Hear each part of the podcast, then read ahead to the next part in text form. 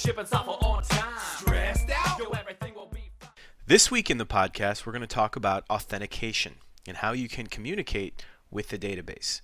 Now, you'll see the word authentication in two different places when you're using OnTime, and they mean two different things. One place where you'll see the word authentication is up here under Manage Users. If I select a user and edit that user, there is an authentication tab.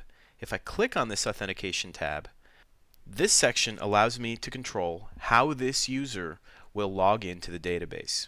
And either of these options is fine.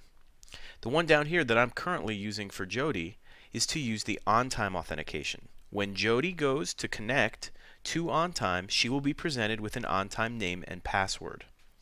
This password can be reset by Jody through her user options panel.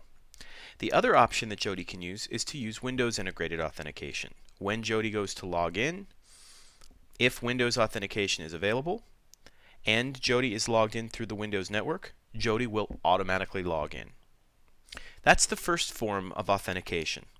The other form of authentication is how OnTime talks to the SQL database.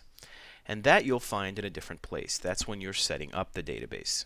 If I browse over to the Manage Databases window, this authentication box here talks about how the client, in this case a Windows client on my machine, how this client will talk to the database.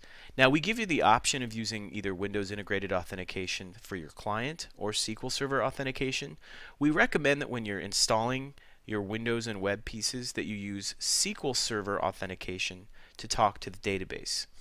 This has nothing to do with the user experience. This is simply how the client communicates to the database. We recommend that you use SQL Server authentication.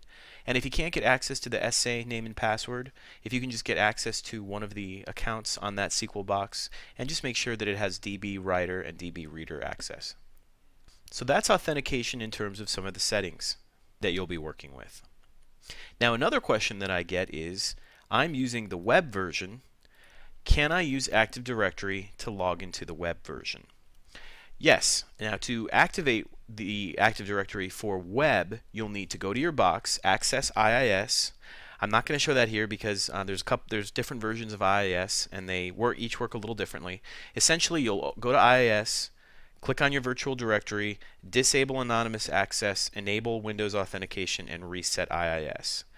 And then for each user that has their user account set to using Windows authentication through the Manage Users window, when that user hits the OnTime web URL, if they're on the domain and they're logged into Windows, they will now be logged into web as themselves.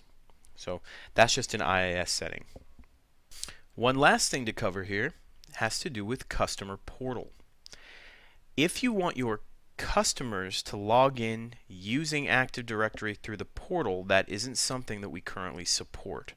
Out of the box, customers log in using their email address and their password. If you'd like customers to use in using some other method, using your own passwords and logins from another database, or using something like Active Directory, that is something that you can set up, but it will take a little bit of coding. This is similar to if you want Portal to be running inside a single sign-on page that you build, and you want to log in through the page and then have those credentials pass to OnTime. For that, I'll just point you to the settings. If you'd like to learn more about this, if you go to Tools, Manage, Customer Portal Settings, and if you scroll down to the bottom here under External Authentication, there's a section here for if you want to use some other place to pull authentication credentials rather than using the Customer Portal database. You can activate this, embed Customer Portal, and then there's some options here as to how you'd like to pull those passwords. So if you want to do Active Directory through Portal, you can set this up. This will take a little bit of coding, but you can then create your own single sign-on page or use Active Directory credentials with Customer Portal, but out of the box, AD isn't supported. We don't support AD through Customer Portal. So that's a look at authentication with OnTime.